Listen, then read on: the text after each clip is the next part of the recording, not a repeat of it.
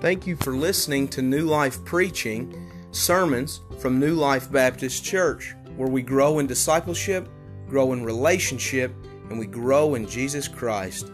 Please subscribe so that you don't miss a Sunday.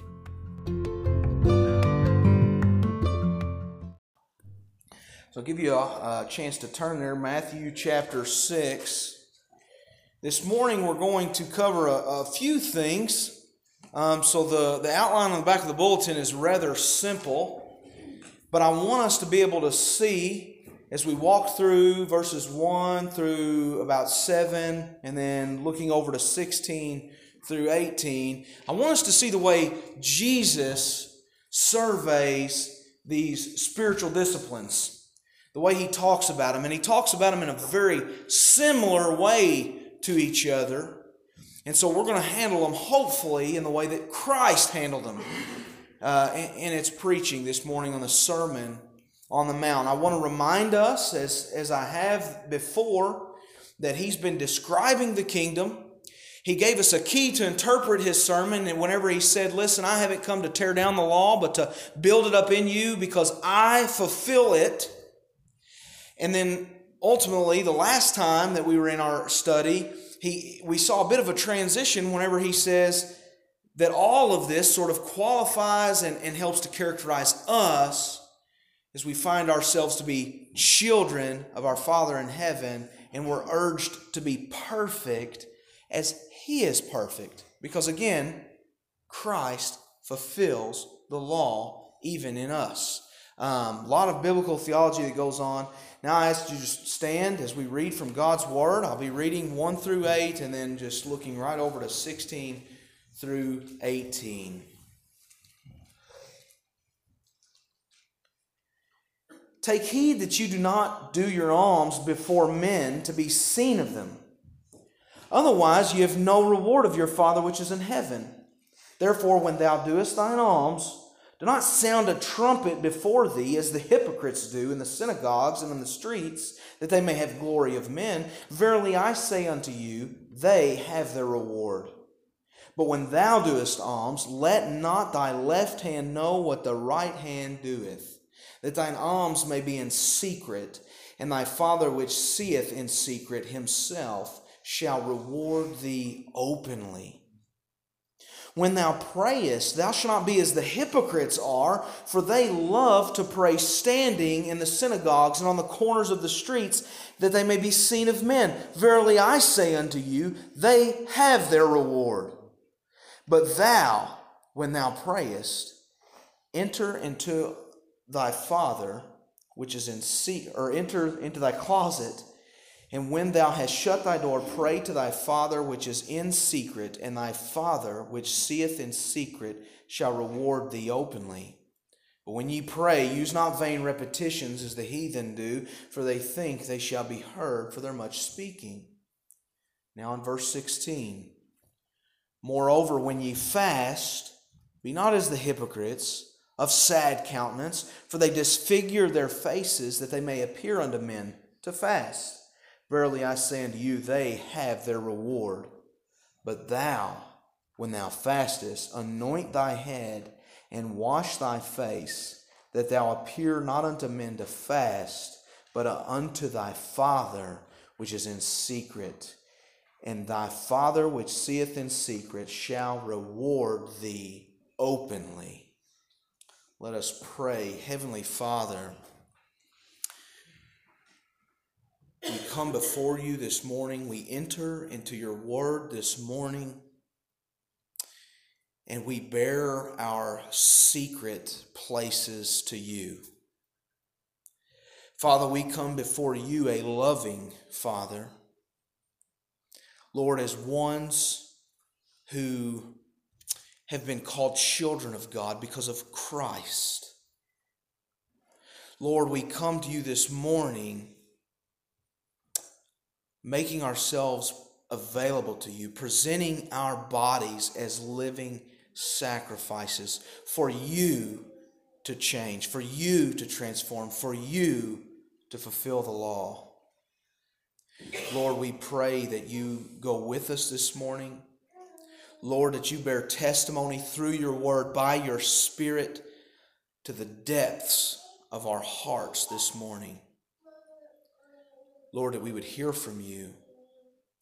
Lord, that we would be built up, that we would be convicted. Father, that we would glorify you in heaven through your Son, Jesus Christ. It's in his name we pray. Amen.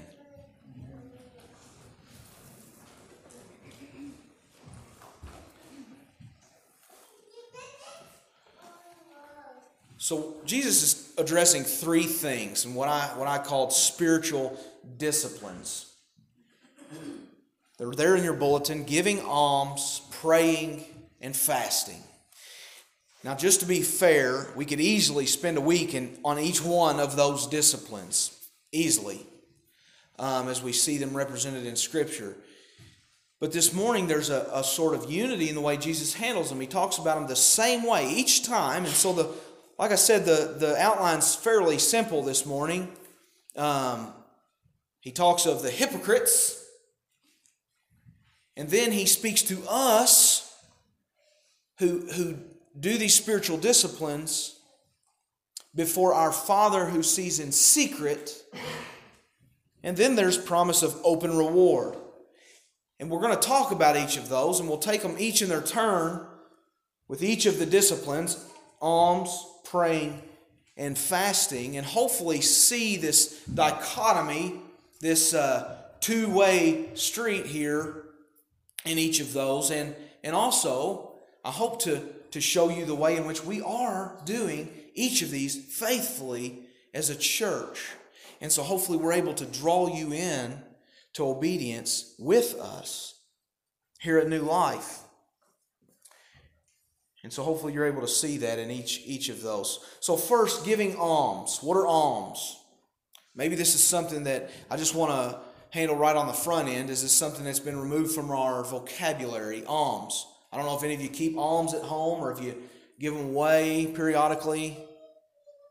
Alms simply is, is whenever the, the Christian gives of their, their time, their money, or their resource, they give of themselves to the poor or to the needy or to those who don't deserve them. Alms is a, is a service. It's the boots on the ground, I guess, of the Christian ministry. That's, that's simply it. And so he's saying, hey, when you go do your works, when you give to the poor, or when you serve those in need, whenever you go to the food bank each month, don't, don't do it as before men. You see, whenever we do works like that, and, and as each month we do, and we enter into giving, and there's really a number of giving ministries that we participate in, it's not a PR event. It's not public relations. Now, this isn't the same as uh, Jesus, I don't think, is, is guarding us against um, inviting people into a community or, or, or for us to spur each other on to good works, as the scriptures tell us, or to sharpen each other as iron sharpens iron, and, and, and to petition each other to give. Paul did often in his letters. Uh, we can read in Corinthians where he, he really encouraged them hey, give. The Macedonians gave. Why aren't you giving? Let's fulfill this promise, this pledge of giving that you've given. That's not, Paul wasn't in sin when he mentioned the Macedonians or, or even talked about how the Macedonians were encouraged by the Corinthians' promise. It's, it's not the same. For us, if we were to share on Facebook, here's how we're going to give. We ask you as a church to participate in our almsgiving. It's not what he's talking about.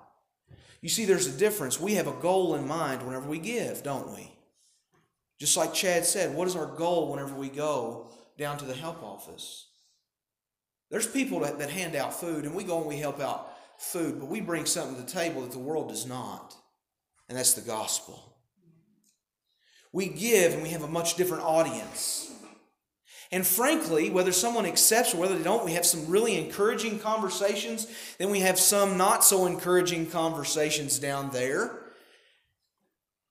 And yet our audience hasn't changed. Because we don't go and blast the trumpet. Our audience isn't the world. It's not, it's not that we are some self help or motivational uh, institution or, or that we um, are just a humanitarian aid like so many other worldly uh, organizations recognize themselves. We're something far different. We come before a loving God. We give reflecting upon the grace that's been given to us in Jesus Christ, where it wasn't deserved and, and, and where it wasn't earned. And so we give. It becomes a platform for us to share the gospel. So, how does Jesus characterize this hypocritical giving?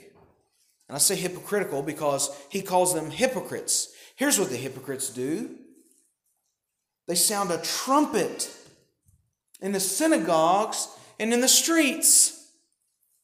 They want to let people know what they're doing. I'm a good person. Here is the pattern of giving that I have within my life. And sadly, many people sound this trumpet in the synagogue, not just in the street, but in the synagogue, to say, This makes me a good Christian. Certainly, we'll be tempted, and even as I have, to, to whenever someone comes to me and questions my giving or what it is that I do in my communion to the Lord, I, I'm tempted to say, Oh, but I'm a good Christian. I give in this way. Look at my checkbook. Here's what I've given to the church. Here's what I've given to the poor. Here's what I've given to the needy. Here's what I've given to the afflicted. That is what I'm tempted to do. Is sound a trumpet before them, like a hypocrite. Now, the difference is that conversation takes a different turn whenever I say instead, Oh, but I've served the Lord. This is what my finances, I don't know what the amount was. I don't know how it affected the poor this week or this month. Honestly, I'm not sure how it affected, how lasting the impact was for this person who was afflicted, came afflicted again. They grew sick again, or weary again, or they grew poor again, or they grew hungry again. But yet, my checkbook, my services, my skill set, is devoted in service to the Lord. That's a much different conversation. Who is your audience whenever you give? This isn't the sermon annually where, okay, we're coming to a new year and we're looking to inflate our budget, and so the pastor is going to preach on giving. That's not what I'm talking about. This is a conversation that comes between you and the Lord. It's a line that pastors walk because I yearn to, to, to uh, just edify and build up the, the, the, believers here, to build up the church in their giving and in their faithfulness to the Lord, but I don't get to see that. I don't see that budget on who gives and how much. And some pastors, they, they seek different ways to do that, where they say, Well, I should be able to see because I want to be able to call my, those in my congregation who are not giving faithfully. The relationship is clearly hindered between him and the Lord, and I want to petition them to, to change the way that they give alms. Stop being so selfish. But the reality is, is I don't have to see that to tell you to to reflect upon your audience. Imagine, he used the word trumpet. They blow the trumpet. Well, I just think, okay, well, where am I? Where am I apt to see trumpets?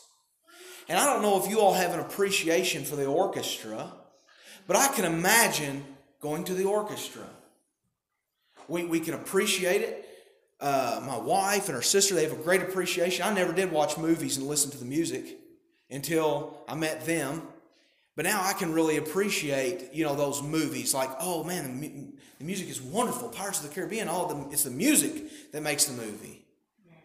But whenever we go to the orchestra, just imagine we've, we have fixed ourselves up, we've prepared ourselves for this. Maybe we've gone out to dinner, we've talked about it, what we might hear, what is the piece we're going to hear, the skills of these uh, of this body of uh, that orchestrates this, and we go and we are set with the expectation to be attuned to the orchestra. Now imagine some fool walking in with the trumpet and saying, I so appreciate the orchestra, I've brought my trumpet here so that you may hear my appreciation for the orchestra.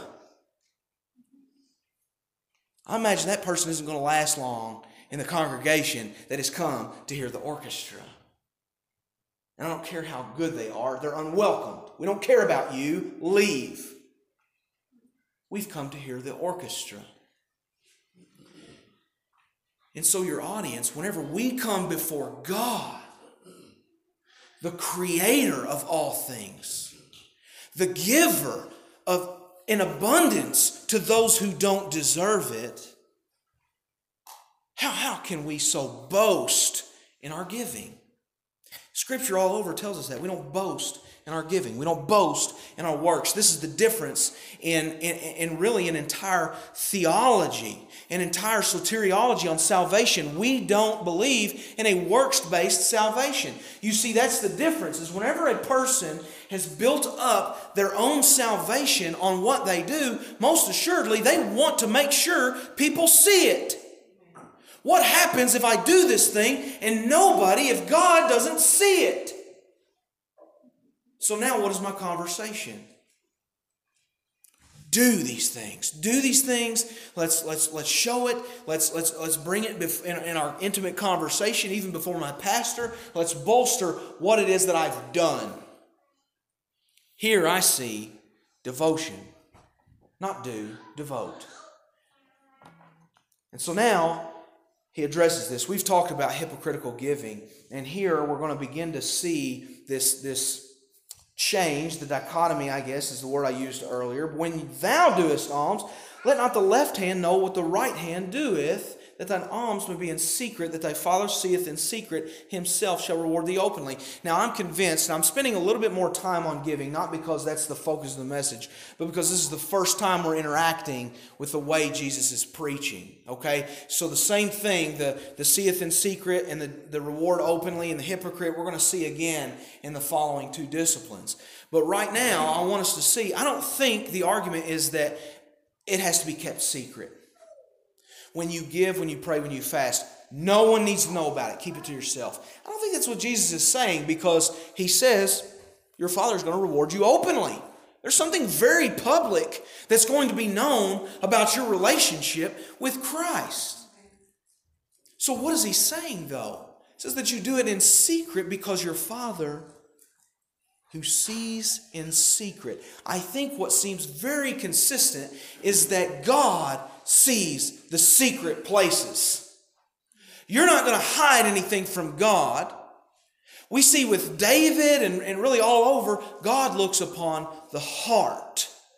So if you're giving outwardly, it doesn't matter if you're not giving cheerfully with, from a giving heart because He sees the secret places. So you need to give from the secret places.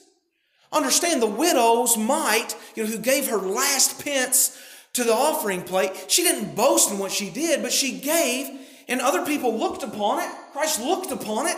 It wasn't hidden from anyone's eyes. She didn't hide what she put into the offering plate, but she just simply and publicly gave from her secret places, from the places of the depths of the devotion of her heart. She gave secretly. And her Father who sees in secret, who saw the intention of man's heart, rewards openly. And be thinking, how, could, how did he reward? Did he then dump the offering plate back out? Did he give her monetary donation? No. What could this open reward be?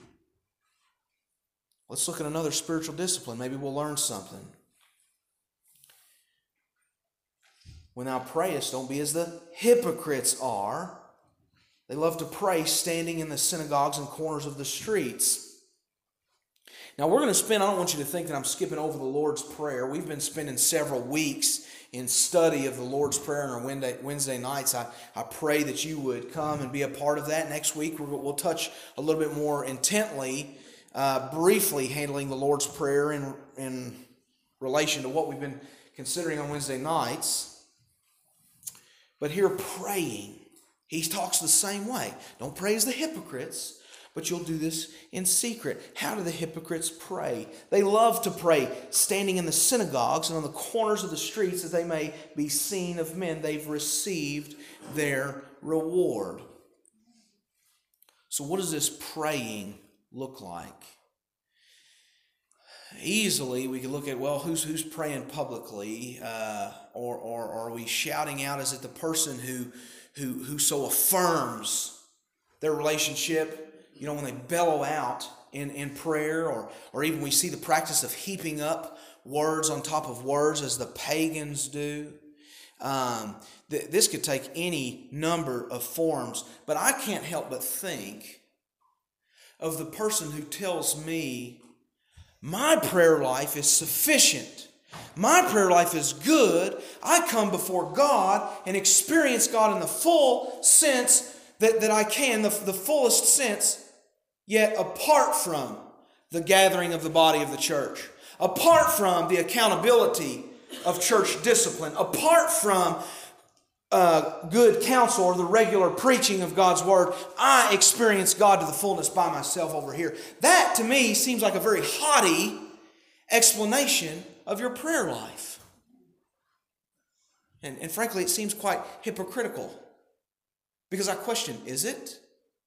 Do you maintain that level of communion with God apart from the pattern of communion in Scripture? And the command of communion in Scripture? Guard ourselves. Let's not boast and say, oh, well, I've got it just fine. I promise you. Because whenever I go a week, whenever I miss a week, I sorely miss the fellowship of the church. I yearn, I yearn the fellowship of the body of Christ. And I feel that in our times of corporate worship, our prayers are bolstered before the Lord when the body he has came to redeem prays together in unison. What a wonderful blessing that is. But there certainly are other ways. We can sit right here in church and pray like the hypocrites. We can throw out just words on top of words. We can, we can allow these times to where whenever someone else is leading us in prayer corporately and we can allow our mind to wander, but, but yet we still, we still bow our head and fold our hands or raise our hands or, or do whatever thing it is so that no one else around us thinks that we're not praying. We can pray hypocritically. when we're not allowing these words to, to invest in our own prayers or even our own words from the depths of our heart and those secret places to come before God. We can pray hypocritically in or out of the church. And trust me, it's not just in the pagan religions that they heap words on top of words and they practice their prayer beads, you know, in the Islamic faith or Hindu faith or some of these, where they've got bracelets or things they carry around and pray and pray and pray and pray the same one over. There are religions within the Christian faith that do this and want to repeat the same prayer over and again. Or whenever we come in and have prayer books, there are blessings and prayers that, that liturgies that are greatly helpful. Liturgy can be greatly helpful to us as we walk through and have prayers and, and catechisms that help grow our faith and define our faith, but not in such a way that we think if I can pray this 10 times, I will be greater the blessed. This is faulty. It doesn't earn us anything. And the, and the thing is, because the prayer doesn't matter. Are you in communion with God? Understand each one of these disciplines the goal is is to bring the people of God before their God to experience their God. I can do nothing in, in, in, in, in, making you to do this thing or, or, or having you to submit to my will. I simply want to say, hey, come, come before your God. Experience your God in giving and in prayer. So when you go in, have your prayer closet.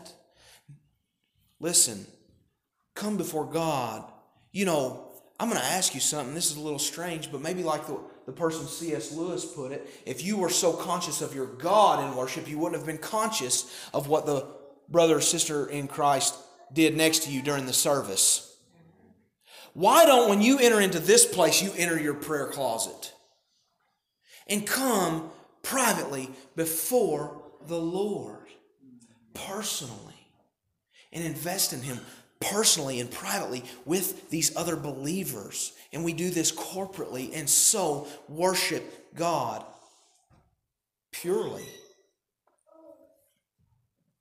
And he who sees what is in secret will reward thee openly. I'm inclined to think that whenever we have this sort of intimate in relationship with God from the innermost part of ourself, the secret part of ourself, it will become noticeable. Now I think we're starting to see on what is that reward? How is it that, that we're rewarded in this secret relationship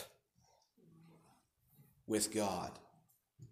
Let's continue as we're, I think we're starting to fill this out. Over in verse 16, Jesus approaches the regular discipline of fasting.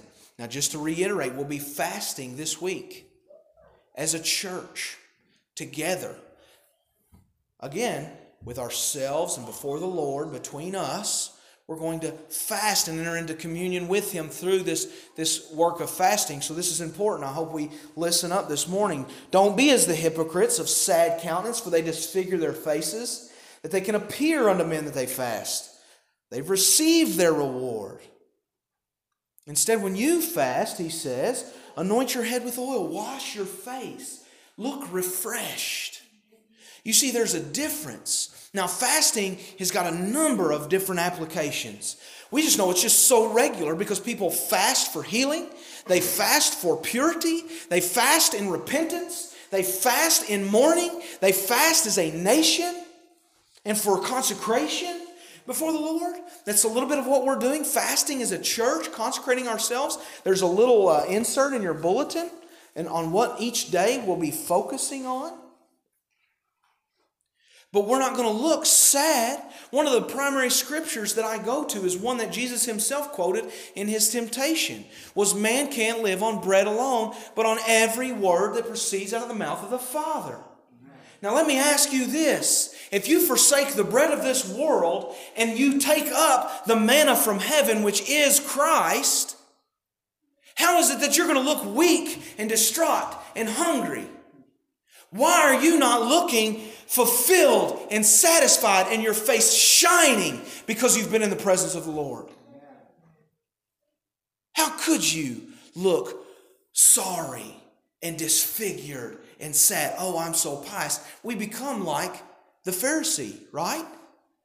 Who says, Thank God, thank you, Lord, that I'm not like this publican because I fast twice a week and I give a tenth of all that I have, or I tithe of all that I have.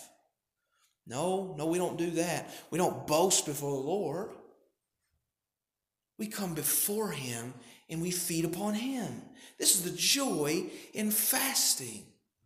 We anoint our head, we wash our face. Guys, this week, and I don't know, there's loads of ways. If you're, if due to medicine or physical condition, you don't do a complete and total fast, give up something. Set aside something, one meal or one snack a day, whatever you can do sacrificially to bring yourself into the presence of God.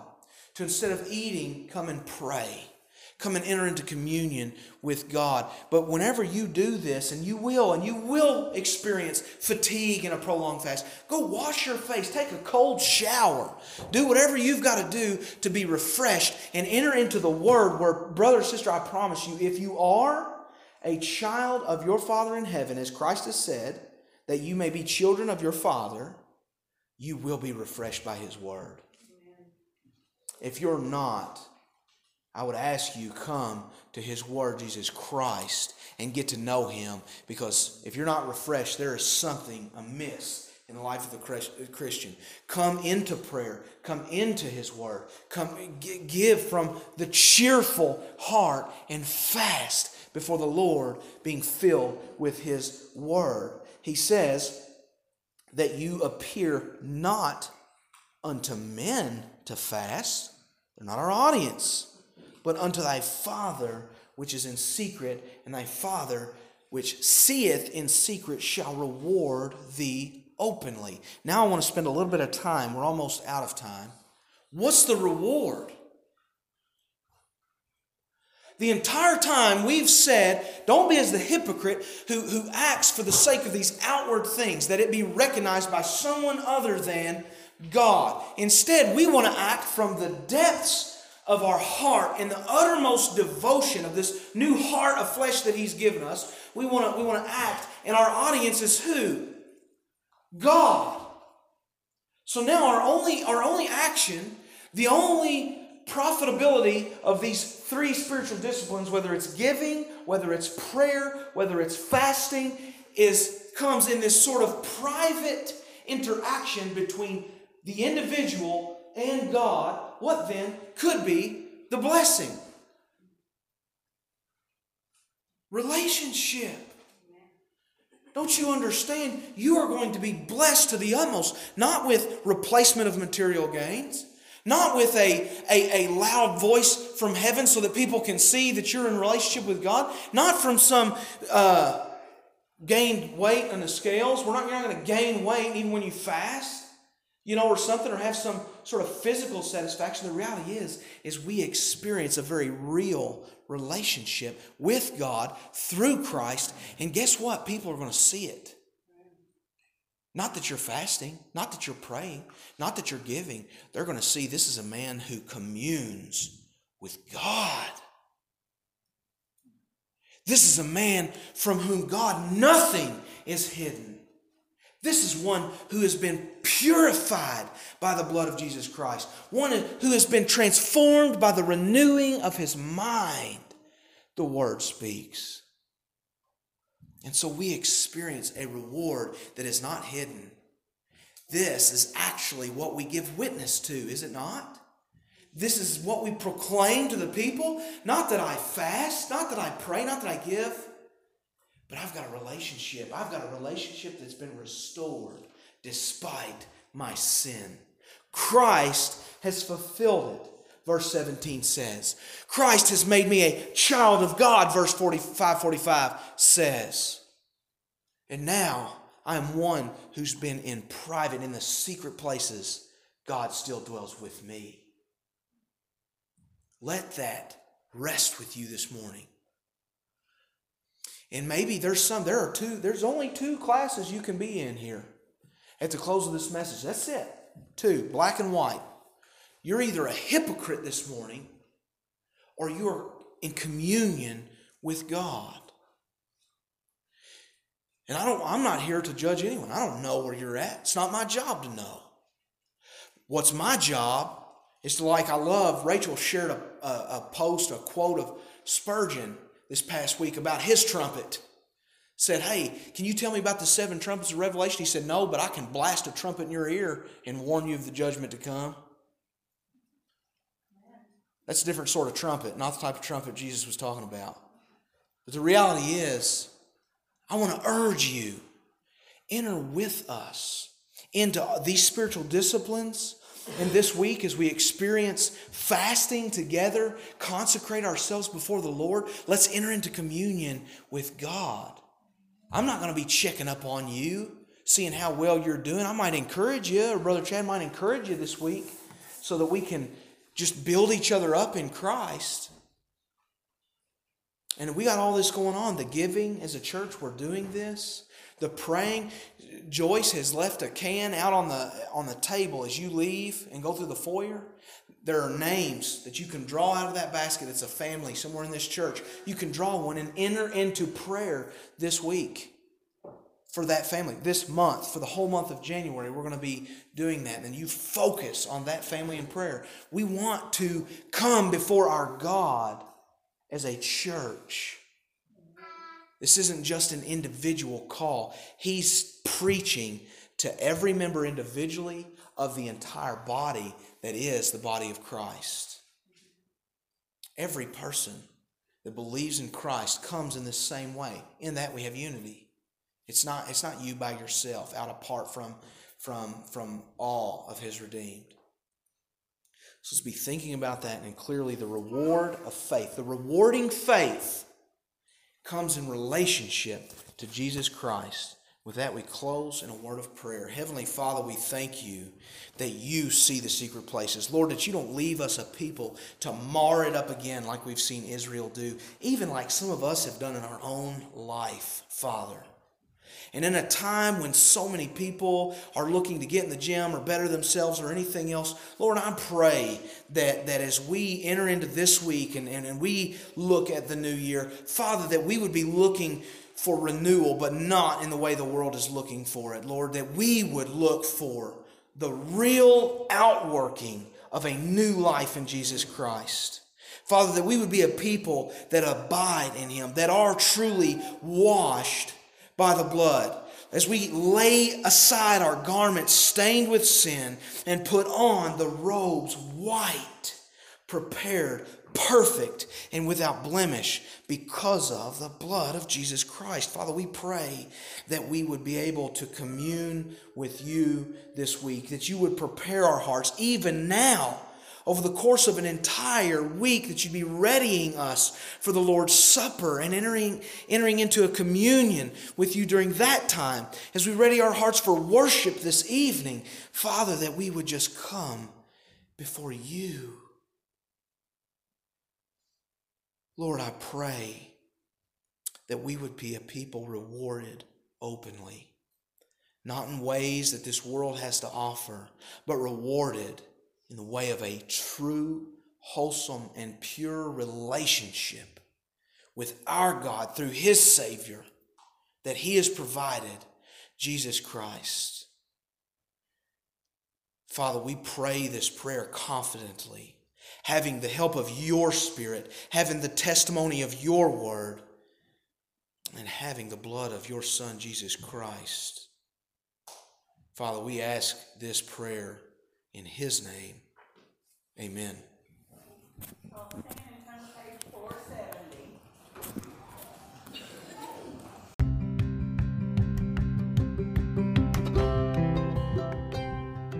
Thank you for listening to New Life Preaching, sermons from New Life Baptist Church, where we grow in discipleship, grow in relationship, and we grow in Jesus Christ. Please subscribe so that you don't miss a Sunday.